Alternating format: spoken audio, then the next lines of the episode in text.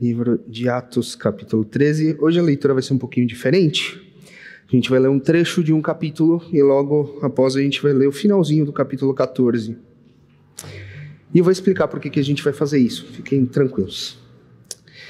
Atos 13 começa dizendo assim: Na igreja de Antioquia havia profetas e mestres: Barnabé, Simeão, chamado Negro, Lúcio de Cirene, Manaém, que fora criado com Herodes, o tetrarca, e Saulo. Enquanto adoravam o Senhor e jejuavam, disse o Espírito Santo: Separem-me Barnabé e Saulo para a obra a que os tenho chamado. Assim, depois de jejuar e orar, impuseram-lhes as mãos e os enviaram. Agora eu quero que vocês vão comigo lá para o versículo 21 do capítulo 14, provavelmente uma paginazinha aí para frente na sua Bíblia. A partir do versículo 21, a palavra diz: Eles pregaram as boas novas naquela cidade e fizeram muitos discípulos. Então voltaram para Listra, Icônio e Antioquia, fortalecendo os discípulos e encorajando-os a permanecer na fé, dizendo: É necessário que passemos por muitas tribulações para entrarmos no reino de Deus. Paulo e Barnabé designaram-lhes presbíteros em cada igreja, tendo jejuado e orado, e eles os encomendaram ao Senhor em quem haviam confiado. Passando pela Pisídia, chegaram a Panfilha, e tendo pregado a palavra em Perge, desceram para Atalha. De Atalha navegaram de volta para Antioquia, onde tinham sido recomendados a graça de Deus para a missão que agora haviam completado. Chegando ali, reuniram a igreja e relataram tudo o que Deus tinha feito por meio deles e como abrir a porta da fé aos gentios. E ficaram ali muito tempo com os discípulos. Esta é a palavra de Deus. E agora, lida a palavra, boa noite, minha igreja. Boa noite, eu sou Davi. Se você não me conhece, você é um visitante, porque eu tô aqui toda hora. Mas eu tô aqui para compartilhar a palavra com vocês nesse domingo. É uma alegria para mim estar tá aqui compartilhando a palavra de Deus com vocês e hoje a gente vai começar uma série nova, uma série que vai tratar de um tema que a gente não abordou diretamente em nenhuma outra série nesses cinco anos de Urbana. A gente até tocou de alguma forma ou outra, mas a gente não focou nessa temática diretamente, que é a temática da nossa visão missiológica, ou seja, o que nós como igreja entendemos como o que é a missão que Deus deu para gente e como é que a gente obedece essa missão. E o título dessa mensagem procura resumir a ideia que a gente assume e acredita em uma coisa que parece um paradoxo. Um agricultor urbano, alguém que de alguma forma planta uma semente já vendo o potencial de um ser vivo muito maior que ainda não existe, mas já está lá potencialmente, cuida dessa semente para que ela se torne esse organismo muito maior do que o próprio plantador, através de um poder que é muito maior do que o poder do próprio plantador. Mas que faz isso, essa pessoa faz isso em um terreno, em um ambiente que parece totalmente inapropriado para isso. Uma cidade, um chão duro, cimento, um lugar que é desafiador, mas que por algum motivo Deus ama, que por algum motivo Deus quer alcançar. Então o que a gente vai ver nesses dois domingos é exatamente ah, essa ideia. Deus nos chamou a plantar igrejas, em cidades. Essa é, resumidamente, a nossa visão.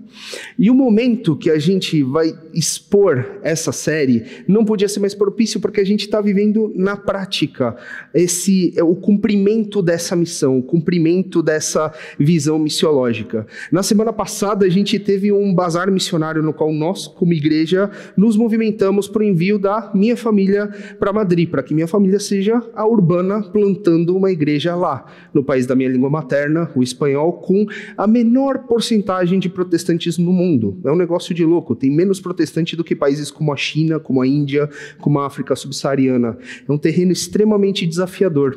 Mas é muito curioso que quando a gente decidiu fazer essa série de mensagens, a gente nem imaginava que em novembro desse ano a gente já teria Urbana Guarulhos como uma realidade palpável. A Urbana Guarulhos já é uma instituição legalmente formada e a gente isso daí nem passava pela nossa cabeça lá em outubro ou setembro de 2021 quando a gente estava decidindo essa série de mensagens, mas assim Deus o quis e a gente já tem famílias que saíram do nosso meio, estão saindo, inclusive a do pastor Jefferson, para ir fazer essa missão na cidade de Guarulhos. E ainda tem mais coisas aí pela frente, tem outras, outros movimentos, outros projetos, para dar um spoiler para vocês, e algumas coisas, e alguns projetos que a gente vai ter em Diadema, por exemplo, e que vocês vão ouvir falar mais no futuro.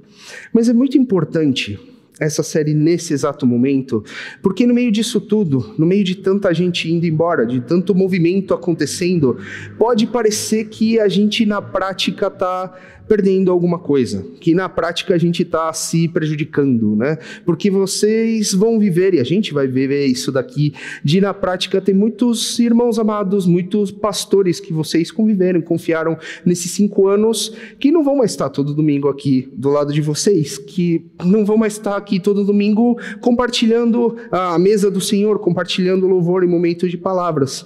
E isso inevitavelmente vai fazer com que a estrutura da igreja tenha que mudar as pessoas na liderança vão ter que mudar, a gente vai ter que fazer uma mudança organizacional e mudanças sempre esticam a comunidade. Mas o que eu quero mostrar para vocês é que, longe de isso daqui ser uma coisa negativa, longe de ser uma coisa que a gente deveria ter evitado de alguma maneira, ou deveria ter se preparado para que não acontecesse, não. O que está acontecendo aqui é exatamente o que Deus espera de nós como igreja. Os movimentos que a gente está fazendo nesse fim de ano e no começo de 2023 são exatamente a obediência a Deus, tanto dos que vão quanto dos que, dos que ficam. Literalmente, a obra de Deus e a sua missão para toda a igreja, tanto daqueles que vão quanto daqueles que ficam. Mas, no fim das contas, quem sou eu, Hellis mortal, para falar o que é a de Deus, para falar o que, que Deus quer de você ou de mim. A gente precisa claramente olhar para a palavra dele e ver o que, que ele disse para igrejas e para indivíduos que estão numa situação parecida com a nossa, pessoas que, assim como nós, quiseram obedecer e cumprir a missão de Deus. Então, por isso, a gente vai dar uma olhada e vai ah, tentar, é, vai tentar esmiuçar esse texto que a gente leu nessa noite. Mas antes da gente fazer isso, eu quero convidar você a baixar a tua cabeça e orar. Pai, obrigado por essa noite. Obrigado porque a gente pode estar aqui ouvindo a tua voz através da tua palavra. Senhor, ajuda a gente a enxergar a tua obra para nós. Ajuda a gente a enxergar o teu chamado para nós como igreja. Ajuda a gente a confiar no que o Senhor está fazendo e nos recursos que o Senhor já nos tem dado para cumprir a grande comissão que o Senhor nos deu. Senhor, edifica a tua igreja através da tua palavra nessa noite. Ajuda-nos a te amar mais. Ajuda-nos a ter um coração em chamas pelo que o Senhor quer fazer no mundo. É o que a gente te pede nessa noite, no nome de Jesus. Amém. Bom, eu disse que a gente vai falar sobre o que é a missão de Deus. E o lugar que apresenta isso, talvez de uma forma mais clara, mais explícita no Novo Testamento, é a grande comissão. É o finalzinho lá do Evangelho de Mateus, um momento em que Jesus, nas suas últimas palavras para os discípulos, vai dar a ordem do que, que ele espera que eles façam, do que, que ele espera que seus discípulos e, por consequência, que a sua igreja faça. Qual que é a missão de Jesus para aqueles que o seguem? E se vocês estão na igreja há algum tempo, vocês com certeza já conhecem esses versículos muito bem. Jesus disse: Portanto, vão e façam discípulos de todas as nações, batizando-os em nome do Pai e do Filho e do Espírito Santo, ensinando-os a obedecer a tudo que eu ordenei a vocês. Se você já está algum tempinho na igreja, você com certeza já ouviu N pregações sobre esses versículos, especialmente aquelas pregações que vão ah, colocar em questão ah, essa, essa ordem de Jesus vão, né? Ou o id, se você é mais antigo de igreja, lembra da Almeida, revista e corrigida, falando que ah, aqui na verdade não é um imperativo, é um indo. Não é bem assim, mas para não ser extremamente desnecessariamente complexo aqui com o grego, a coisa que precisa ficar clara para a gente desses versículos é que nesse texto a gente só tem uma ordem. Só tem uma coisa que Jesus pede para a gente fazer com toda a força de uma ordem, de um imperativo. E essa coisa é: façam discípulos. O que, que Jesus quer de mim? Que você faça discípulos. O que, que Jesus da igreja, que a gente faça discípulos. Isso quer dizer que talvez aquela imagem antiga e até meio comum, né, do missionário como sendo aquele cara que recebe um chamado num êxtase e aí ele larga tudo, vai lá para o meio do mato, para o meio dos índios, aprende a língua lá dos índiozinhos, prega o evangelho, aí vai para outra tribo para aprender a língua, para pregar o evangelho de novo. É no máximo uma distorção, é no máximo uma parte da missão de Deus. Ou aquela visão visão de missões como sendo um movimento numa cidade, o pessoal indo lá entregando panfletinho, vamos fazer aqui uma grande campanha, chamar todo mundo para estádio, fazer um louvorzão, fazer um apelo para as pessoas aceitarem Jesus. Isso não é exatamente a missão de Deus. Isso, no máximo, é uma parte da missão de Deus. Isso porque fazer discípulos é muito mais do que apresentar o evangelho para alguém pela primeira vez. Isso não quer dizer que vocês não têm que apresentar o evangelho, tá? Vocês têm que falar de Jesus para as pessoas. Agora, falar de Jesus não é toda a missão de Deus, é uma parte dela. Quem evangeliza está colocando um elo em uma corrente que é muito maior. E mesmo que esse elo seja importantíssimo, seja um elo fundamental, a gente não pode confundir uma parte com o processo como um todo. Evangelizar é uma parte, mas não é o todo da missão. Mas então o que é a missão? Então, o que, que é fazer discípulos? Será, será que tem algum lugar na Bíblia em que alguém obedeceu esse chamado de Jesus para fazer discípulos? Será que tem algum lugar na Bíblia em que a gente vê o que, que é obedecer a grande comissão na prática? Sim, é exatamente essa pergunta que vai levar a gente para o texto de hoje.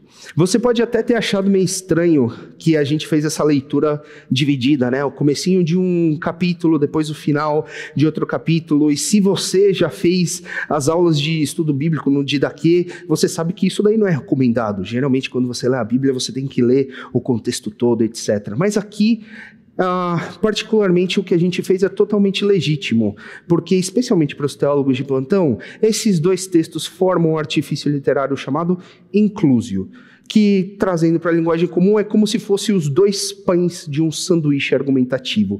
É o comecinho e o final que vão mostrar para gente o que, que é importante do argumento todo que está no meio dos capítulos 13 e 14.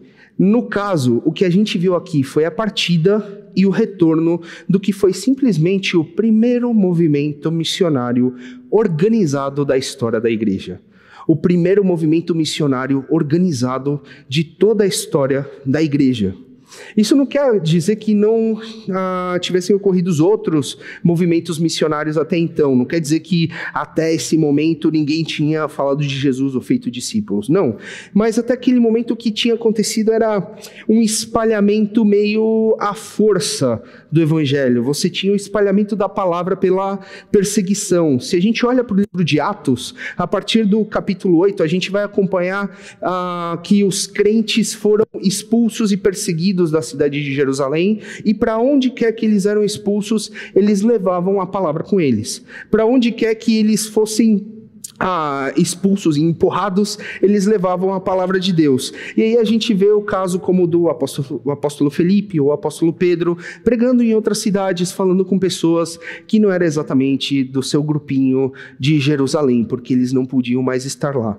Mas esse processo não foi planejado, não foi pensado, não foi ponderado. O próprio Deus, pela sua soberania, fez com que a igreja dele fosse perseguida e essas pessoas foram obrigadas a ir para outros lugares.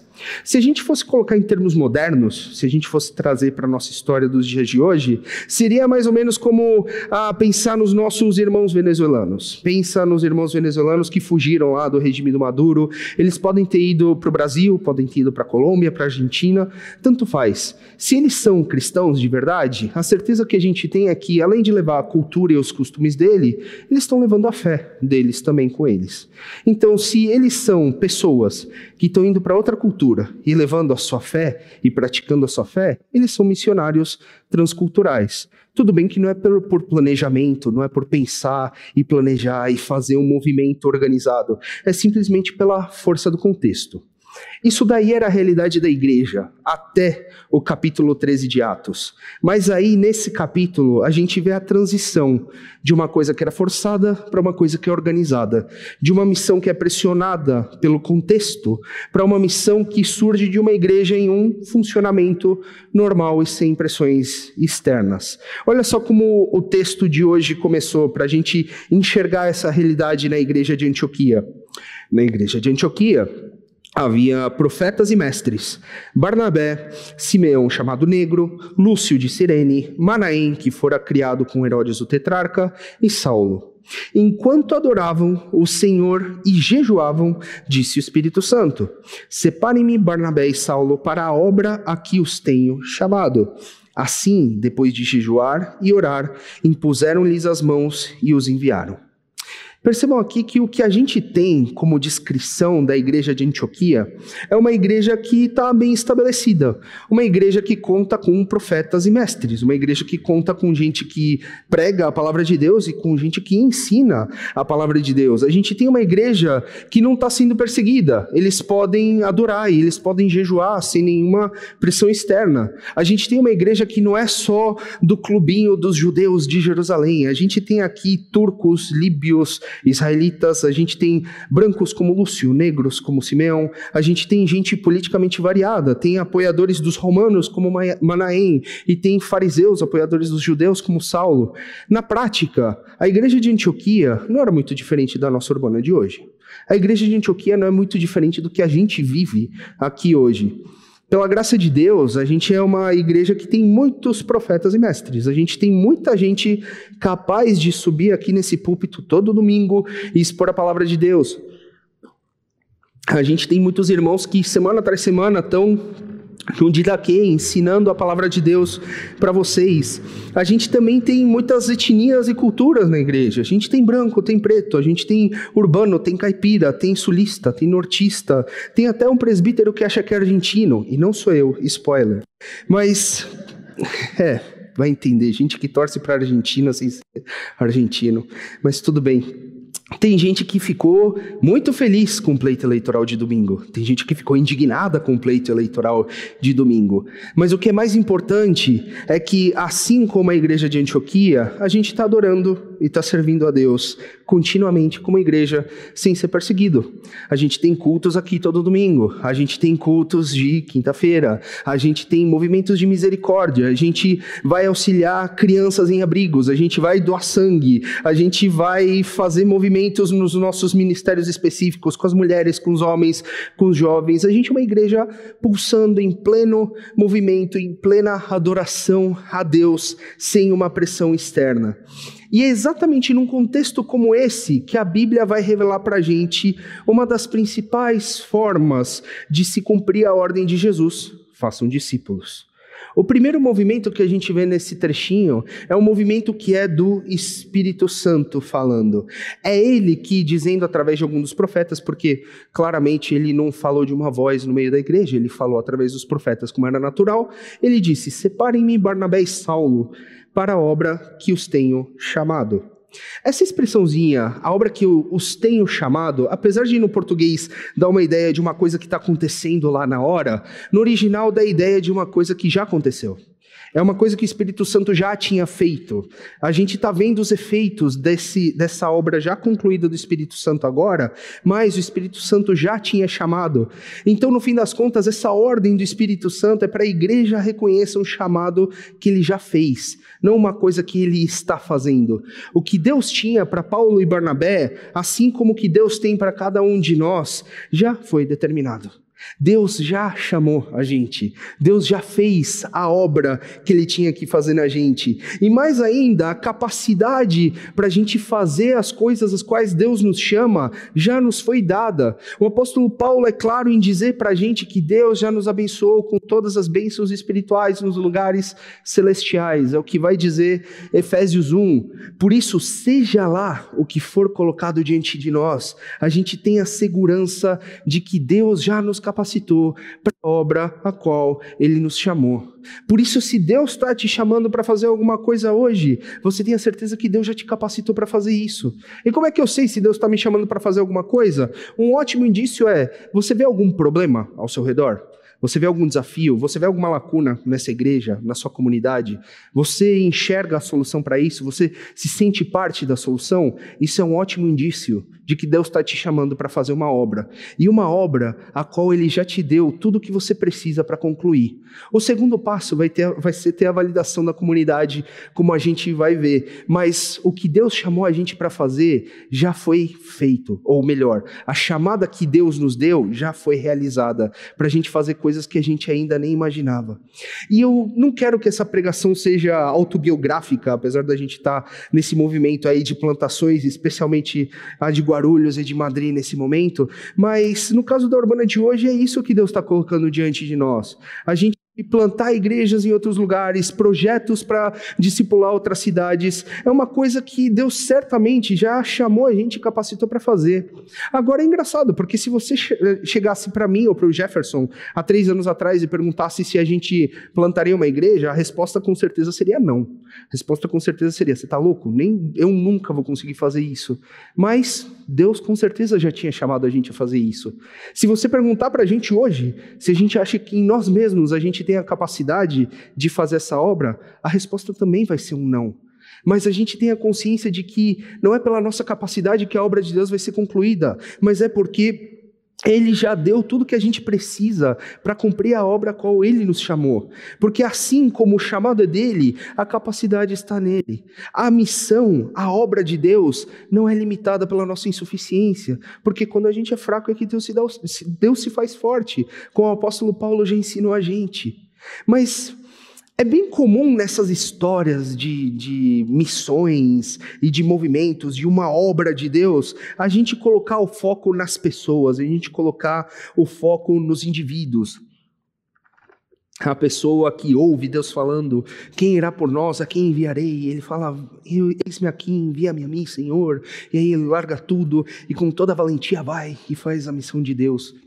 É engraçado que uma das perguntas que eu mais respondi esses tempos é: Nossa, como é que você sentiu o chamado de Deus para montar uma igreja na Espanha? Como é que Deus falou com você? Mas, além das experiências, eu quero que vocês notem uma coisa aqui no texto, porque isso daqui é o mais importante. Saulo e Barnabé não são o foco desse texto. O indivíduo não é o foco aqui no texto. O chamado de Saulo e Barnabé não foi exposto por eles, o Espírito Santo falou com a igreja sobre o chamado. Em seguida, quem recebeu a ordem de separar Saulo e Barnabé não foram eles próprios, foi a igreja. Não foram eles que disseram, eu vou me separar para fazer a obra do Senhor. Não, a igreja separou eles. E finalmente, foi a igreja que os enviou, não foram eles que foram por conta própria. A missão não é do indivíduo, a missão é da igreja. A missão não é da pessoa, a missão é da comunidade é do indivíduo enquanto o indivíduo é parte da igreja. Eu sou parte da igreja, você é parte da igreja, mas sozinhos nós não somos a igreja. E a missão não foi dada a cada um de nós como indivíduo, ela foi dada a nós como comunidade. Mesmo os nossos chamados individuais, mesmo as coisas que Deus nos fala e que, as convicções que Deus coloca no nosso coração, tem que ser validada pela comunidade. Por quê? Porque se o nosso coração enganoso vai colocar na boca de Deus coisas que na verdade só estão na nossa cabeça. Coisas que, na verdade, são planos, são expectativas, são ambições individuais, e você fala: ah, não, Deus falou que eu tenho que fazer isso. Pô, se Deus falou, quem sou eu para falar que não? A igreja é a que vai falar que não, ou a igreja que vai falar que sim. A igreja que vai discernir o chamado de Deus, porque o chamado é comunitário. No nosso caso, na prática, quem teve o primeiro movimento de plantar a igreja, tanto em Guarulhos quanto em Madrid, não foi nem eu, nem o Jefferson, foi a igreja na figura do presbitério? Sim, mas foi a igreja. Foi o Isaac tendo conversas com a gente, foi a gente tendo conversas uns com os outros, falando como é que a gente vai cuidar desse pessoal de Guarulhos que vem aqui todo domingo. A gente não teve um movimento individual que foi comunicado à igreja, a igreja que comunicou uma necessidade para a gente. Vocês sabem, no fim das contas, quem que está plantando a igreja em Guarulhos? É você, sou eu. Sim, o Jefferson também na prática, mas quem que obedeceu em primeiro lugar o chamado de Deus fomos nós, como igreja, que algumas semanas atrás colocamos ele aqui na frente, impusemos as mãos, oramos por eles e os enviamos, porque essa missão foi confiada a nós como igreja e não ao Jefferson como indivíduo. Você sabe quem que vai plantar a igreja em Madrid? Sim, é você sou eu também. Somos nós, como igreja, que estamos cumprindo uma missão, não sou eu como indivíduo. Por isso você é tão responsável quanto eu pelas coisas que a gente vai fazer, ainda que os nossos papéis sejam diferentes. Claro, Assim como na igreja em Antioquia, no fim das contas, Saulo e Barnabé foram as pessoas que cumpriram essa obra na prática. Apesar do chamado ter sido para a igreja, quem foi, quem partiu, quem pegou o barco e viajou pelas cidades foram Saulo e Barnabé. Mas quem obedeceu em primeiro lugar foi a igreja. Não foi Saulo que foi para a igreja e disse: Eu vou obedecer o chamado do Senhor. Foi a igreja que disse: Saulo, obedeça o chamado que Deus está nos dando. Não foi o Jefferson, não sou eu que estou chegando para vocês e falando, eu vou obedecer o chamado do Senhor para minha vida. É a igreja que diz, obedeça ao chamado do Senhor, a obra que Ele está colocando na nossa frente. E veja, essa obediência ela é custosa. Essa obediência ela não é simples. A igreja não estava enviando daquilo que sobrava para eles, não estava enviando daquilo que não fazia diferença, uma pessoa que talvez não está tão envolvida, que não tem tantas responsabilidades ou que ainda é nova, não se engajou muito bem na comunidade. Não, Saulo e Barnabé faziam parte dos do grupo de profetas e de uh, mestres da igreja de Antioquia. Com certeza eles tinham um papel importante lá, com certeza a igreja teve que achar outras pessoas e levantar outras pessoas para suprir aquilo que eles forneciam para a igreja de alguma forma. E com a gente acaba sendo da mesma forma. Por isso eu quero que fique muito claro que esse movimento de envio de pastores, de famílias queridas do nosso meio, é exatamente um dos custos da missão que essa igreja está cumprindo, da missão que eu e você estamos cumprindo. Não é uma perda, mas é o investimento, é o custo de obedecer à palavra de Deus, porque Deus capacita assim Deus tanto capacita os que vão, como capacita essa igreja a continuar sem aqueles que vão. Isso quer dizer que Deus já abençoou a Igreja Batista Urbana para fazer a obra dela aqui em Santo André, sem esses presbíteros e pastores que vocês caminharam durante esses cinco anos. Deus já capacitou essa igreja a fazer a obra que ela tem que fazer, sem essas famílias amadas que estão partindo para ser fiéis ao chamado de Deus em outros lugares. E é por essa obra ter esse aspecto tão palpável para todo mundo, não só para quem vai, que ela é regada a jejum e oração. É por ela ter um aspecto tão claro e uma implicação tão clara para toda a comunidade que ela precisa ser regada a jejum e oração, porque ela é muito maior que a nossa capacidade de cumprir, e por isso a gente reconhece isso diante de Deus e a gente clama diante dele que ele faça aquilo que a gente não consegue. Eu contei para alguns que a minha sensação quando eu estive na Espanha em maio desse ano foi muito similar à sensação que eu tive quando a Bia estava grávida do Pedro, o nosso primeiro filho. E se você é pai, talvez você vai entender um pouquinho a analogia. Quando a sua mulher fica grávida do seu primeiro filho, dá um choque de realidade e você pensa, Cara, eu sou tão limitado, e limitado para não usar uma palavra mais forte, porque daria para usar outros adjetivos. Eu sou tão limitado, como é que eu vou criar uma criança? Eu sou tão limitado, como é que eu vou criar um filho nos caminhos do Senhor? Como é que eu vou fazer essa criança não me odiar e odiar Deus e o mundo? Como? Troca o criar uma criança por plantar uma igreja. Essa sensação de limitação, de impossibilidade, de, cara, eu sou muito pequeno diante daquilo que está diante de mim. Mas isso daí não é uma coisa que é exclusiva de quem está indo. Esse desafio não é muito maior do que o desafio que vocês vão ter aqui. A situação aqui em Santo André não deixa nada a desejar. Ela é extremamente desafiadora também. Como é que a gente vai instituir um novo presbitério, quase que por completo, de uma igreja em franco crescimento, sem que isso afete negativamente o dia a dia? Como é que a gente vai mudar tantos papéis de liderança e a estrutura organizacional da igreja praticamente, sem que isso daí machuque desnecessariamente a igreja? Você percebe? O desafio é enorme. Todos nós precisamos desesperadamente de jejum e oração, porque todos nós precisamos que o Espírito haja. Haja tanto em Madrid como em Guarulhos, como aqui em Santo André. Eu quero convidar vocês nessa semana, eu quero que vocês pensem e reflitam sobre isso, e nessa semana tirem pelo menos um período de refeição de vocês para fazer um jejum. Tira um período, faz um jejum, ora a respeito, porque o que Deus está fazendo na nossa igreja é grande. O que Deus está fazendo na nossa comunidade é muito maior do que a gente consegue abraçar. Deus está trazendo pessoas para cá. Deus está levando gente para outros lugares. Se o Espírito Santo não agir com o poder dele, a gente não consegue fazer. Mas o Espírito Santo já deu tudo o que a gente precisa para cumprir a missão que ele nos chamou. Está tudo nas mãos dele. É só a gente clamar a ele com a fé e com a consciência da nossa limitação. Por isso eu quero convidar sim, jejue e ore. Isso é coisa de crente. Isso vai fazer bem para vocês. Pelo menos um período, seja lá o que se adequar aí na tua rotina. Mas a gente precisa disso. O Espírito Santo precisa fazer uma obra grande para suprir as nossas limitações, para ajudar a gente a cumprir o chamado que Ele está dando para a gente hoje. Mas tudo bem, ficou certo, ficou compreendido, imagino, de que a missão não é do indivíduo, é da comunidade. Eu não sou um pastor batista tão bom assim, então minha pregação não tem três pontos, ela tem só dois. E um deles é: a missão não é do indivíduo, é da comunidade, certo? A obediência é da comunidade primeiro, dos indivíduos depois. Mas a gente começou se questionando outra coisa. A gente começou se questionando o que era fazer discípulos. O que, que é a ordem de Jesus para nós? E a gente olhando para esse próprio texto que a gente leu, essa mesma pergunta ela acaba sendo reformulada de outra maneira. O Espírito Santo pediu para que a igreja de Antioquia separasse Saulo e Barnabé para a obra a que eles os têm chamado. Qual que é essa obra? Qual que é a obra do Espírito Santo?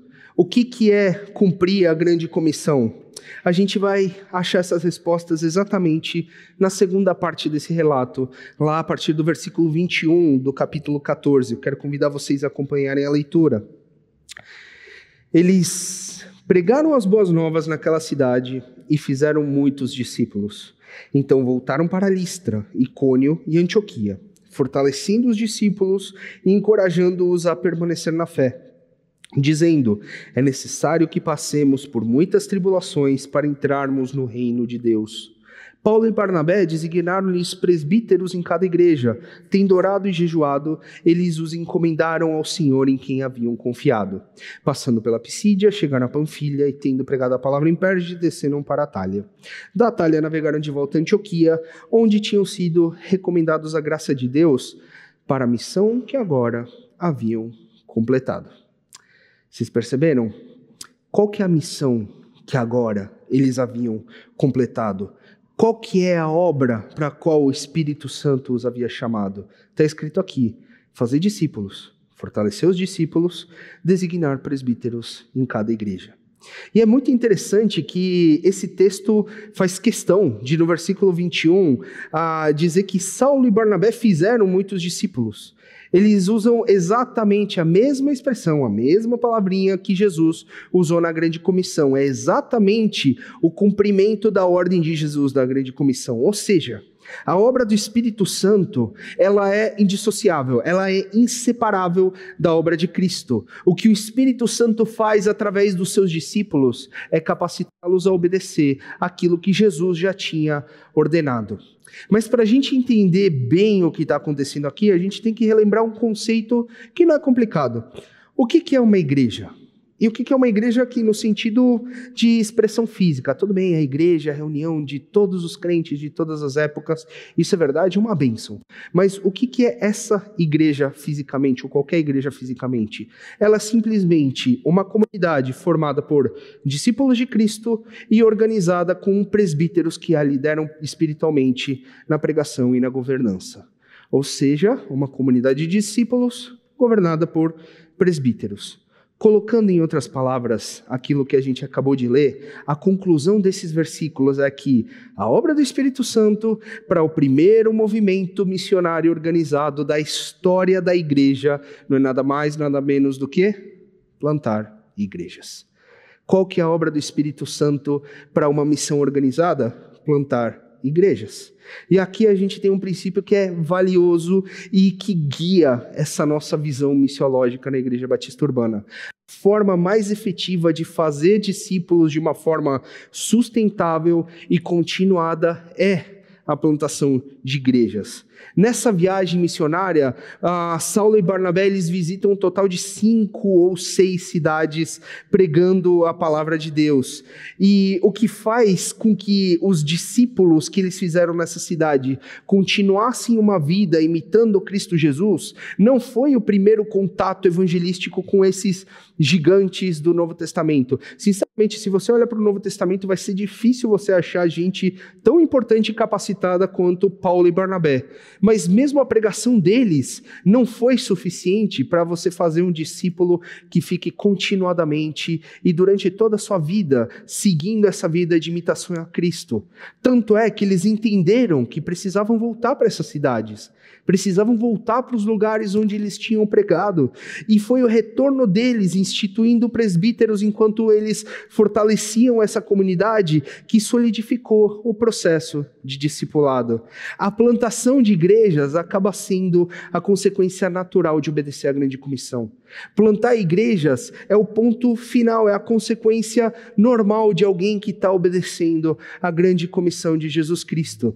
Isso porque a obra de fazer discípulos é complexa, ela não é uma coisa simples. Fazer discípulo não é uma coisa que você fez uma vez e pronto, o cara virou discípulo, nunca mais desvira discípulo. Não, é um trabalho continuado. Sim, ela vai incluir a pregação do Evangelho, ela vai incluir o arrependimento dos pecados e a salvação pela graça de Cristo na sua morte e ressurreição por nós. Sim, ela inclui isso e esse é o primeiro passo, mas ela não para aí. Ela também inclui o ensino do padrão de vida que Cristo nos ensinou, do amor a Deus sobre todas as coisas e o amor ao próximo como nós, mesmos, a nós mesmos em todas as situações. Ela também inclui a participação nos sacramentos, no batismo e na ceia que ele deixou como meios de fortalecer o seu próprio povo. E percebe que para fazer tudo isso, o lugar propício para esse processo é a igreja. A igreja é o lugar em que isso vai ser realidade. A igreja é o lugar em que um discípulo vai continuar sendo discípulo, em que um discípulo vai aplicar a vida cristã a toda a sua vida, durante toda a sua vida. Na igreja a gente cresce na palavra, a gente aprende a lidar com os problemas reais do nosso dia a dia, não só conceitos teológicos e versículos soltos. Não. Como é que a gente é cristão na prática? Como é que a gente é cristão no trabalho? Como é que você lida com o seu casamento? Como é que você lida com a cidade? Sociedade ao seu redor. A gente aprende a denunciar o nosso contexto, a olhar para o lado e falar: isso não deveria ser assim. Deus manda a gente viver de outra forma. A gente aprende na igreja a lutar por um mundo que honre a Deus, ou por uma vida que honre a Deus e seja um sinal do reino no mundo. Na igreja a gente recebe os sacramentos. Na igreja a gente recebe aquilo semanalmente ou mensalmente, ou seja for, seja a, a periodicidade que as igrejas tiverem para os sacramentos, a gente recebe esses sacramentos que abençoam a gente e lembram que a nossa vida não é só sobre a gente. Nossa vida não é só sobre os nossos sonhos, as nossas frustrações. Não. A gente está inserido num plano maior, numa comunidade maior, num corpo maior do que nós mesmos. Na igreja a gente age como comunidade, a gente age como um corpo para abençoar aqueles que estão ao nosso redor, não só com palavras, mas também com ações concretas que levem o amor de Cristo para as pessoas. É a vida em comunidade que é o ambiente do discipulado. É a vida em comunidade que é o ambiente do discipulado, exatamente porque a comunidade é a comunidade dos discípulos. É a comunidade daqueles que estão todos tentando viver como Cristo Jesus. Mas tem um pouquinho mais incluído aqui nesse conceito. O próprio trabalho contínuo de fazer discípulos é um trabalho que é da igreja, não de indivíduos. Percebe que no fim das contas, o cumprimento da obra para a qual o Espírito Santo chamou Saulo e Barnabé é realizado não por eles, mas pelas igrejas que eles plantaram. São as igrejas que vão fazer com que esses discípulos sigam no caminho de ser como Cristo. São as igrejas que vão ter o discipulado contínuo, que é a obediência à grande comissão. Trazendo isso daqui para a nossa realidade, isso significa que a obra do Espírito, o cumprimento da grande comissão aqui para a Igreja Batista Urbana é fazer discípulos ela própria. O envio de pessoas é para que elas possam plantar igrejas que cumpram, por sua vez, esse papel de formar discípulos, por sua vez. Percebe que quem vai cumprir a obra do discipulado, no fim das contas, e de uma forma muito concreta, não vou ser eu, não vai ser o Jefferson, não vai ser o Jonathan, vai ser você, vai ser eu como comunidade, vamos ser nós, vamos ser a igreja. O fato da gente ter pessoas partindo para continuar esse processo, no fim das contas, é simplesmente a prova da fidelidade de uma igreja que está fazendo discípulos. Uma igreja que faz discípulos multiplica discípulos. Isso daqui não tem nada a ver com plano de multiplicação de membros de igreja, por favor, longe disso. Mas é natural. Se a gente faz discípulos, os discípulos vão fazer discípulos, seja no lugar que for. Por isso, o sucesso da Urbana Guarulhos em fazer discípulos é a fidelidade da Urbana Santo André em fazer discípulos. O sucesso da Urbana Madrid no futuro em plantar outras igrejas é a fidelidade da Urbana Santo André em cumprir a grande comissão. E percebe, não é só porque a gente vai chamar Urbana, tá? Podia chamar de qualquer jeito, a gente com certeza no futuro vai ajudar outros projetos de plantação com outros nomes. Podia ser a igreja da porta estreita do Jesus do caminho dos últimos dias, não importa importa. Se está fazendo discípulos, a gente está obedecendo e cumprindo a grande comissão. Agora, falando especificamente com você que é membro da Urbana, você não é só parte disso, não é? Estamos todos nisso juntos. Não. Você é responsável por isso. E como parte dessa comunidade, você está obedecendo a Deus quando você faz essas coisas. Você obedece a Deus quando você participa do discipulado aqui nessa igreja, quando você participa dos pequenos grupos, você participa do culto, da comunhão. Você está obedecendo a Deus quando você é um discipulador e é um discípulo. Você está obedecendo a Deus quando você envia com jejum e oração pessoas amadas do seu lado para fazer discípulos em outros lugares. Você está obedecendo a Deus quando você sustenta projetos de plantação de igreja para fazer discípulos em outros lugares. Essa convicção é o que molda a nossa visão missiológica aqui na Igreja Batista Urbana. Plantar igrejas é um modelo que é biblicamente fiel e é eficiente na prática de se obedecer à grande comissão. O que a gente quer é obedecer o que Jesus falou para a gente fazer. O método eficiente e biblicamente fiel é plantar, de, é plantar igrejas. E esse é o, é o modelo que a gente prioriza como igreja. E com isso eu não quero dizer que outros modelos não são válidos, tá? Se você veio de alguma outra comunidade, você tem outros modelos de missão. Você tem missões e iniciativas missionárias para povos não alcançados, para comunidades vulneráveis socialmente. Todos os movimentos têm o seu lugar. Eu não estou tirando a validade deles de forma nenhuma. Mas o que eu estou dizendo é que a gente, Igreja Batista Urbana, como uma igreja jovem, que há pouco tempo deixou de ser uma plantação ela própria, a gente acredita que a gente está sendo fiel ao que Deus já fez no passado através da sua igreja, plantando igrejas. Esse é a nossa prioridade missionária. E eu quero caminhar com vocês para o final notando um pequeno detalhe no fim do capítulo 14. Um versículo que, se a gente ah, lê muito rápido, ele passa até meio despercebido, mas que vai dar para a gente uma base para a segunda parte desse nosso manifesto missiológico da Urbana. Olha os versículos 28 e 29 comigo. Chegando ali, reuniram a igreja e relataram tudo o que Deus tinha feito por meio deles e como abrir a porta da fé aos gentios. E ficaram ali muito tempo com os discípulos. Nesse trechinho final, eu quero que vocês percebam uma coisa que é muito sutil. Nesse relato dos discípulos para a igreja que os enviou, eles dizem que, pelo trabalho que Deus fez através deles, a porta da fé foi aberta para os gentios. O trabalho de Saulo e Barnabé não tinha só aberto a porta da fé para alguns indivíduos somente, não tinha aberto a porta da fé para alguma cidade somente, ela tinha aberto toda uma nova fase da expansão do evangelho no mundo.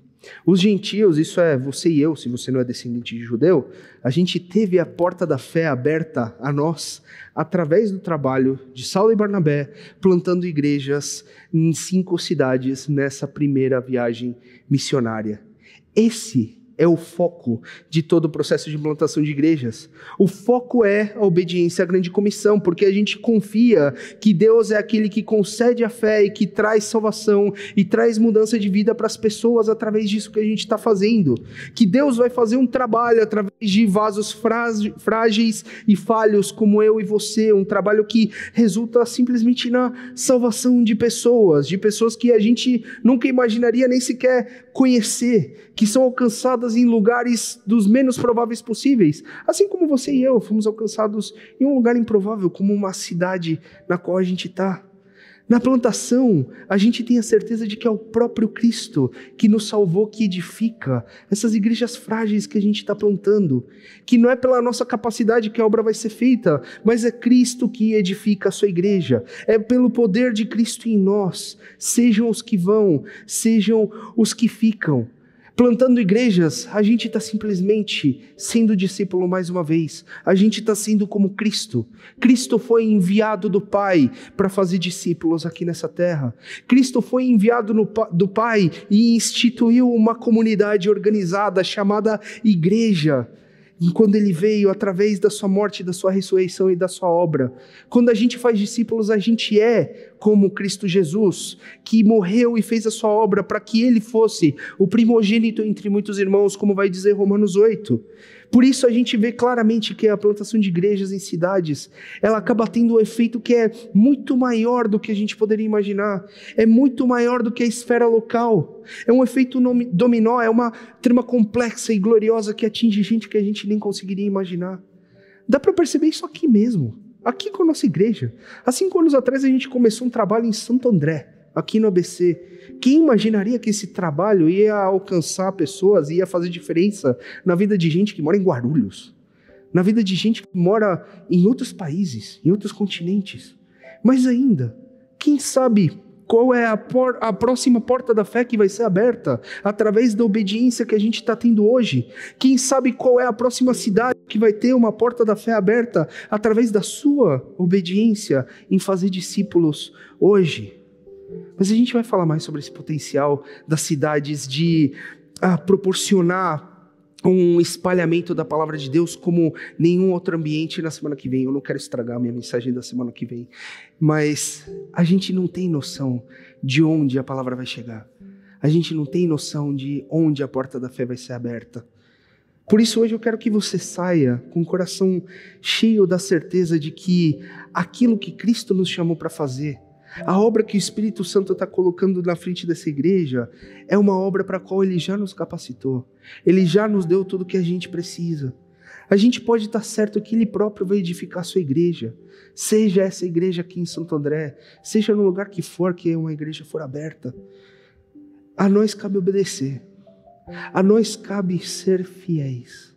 A nós cabe fazer aquilo que Deus mandou a gente fazer, ser bons mordomos das coisas que Deus está colocando nas nossas mãos, fazer discípulos e estimular esse trabalho de fazer discípulos onde quer que a porta da fé seja aberta.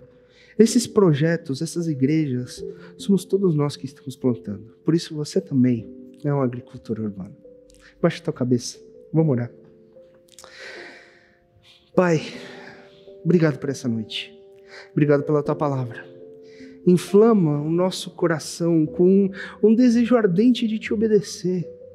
Ajuda a gente a enxergar que o que mais importa é obedecer a ti.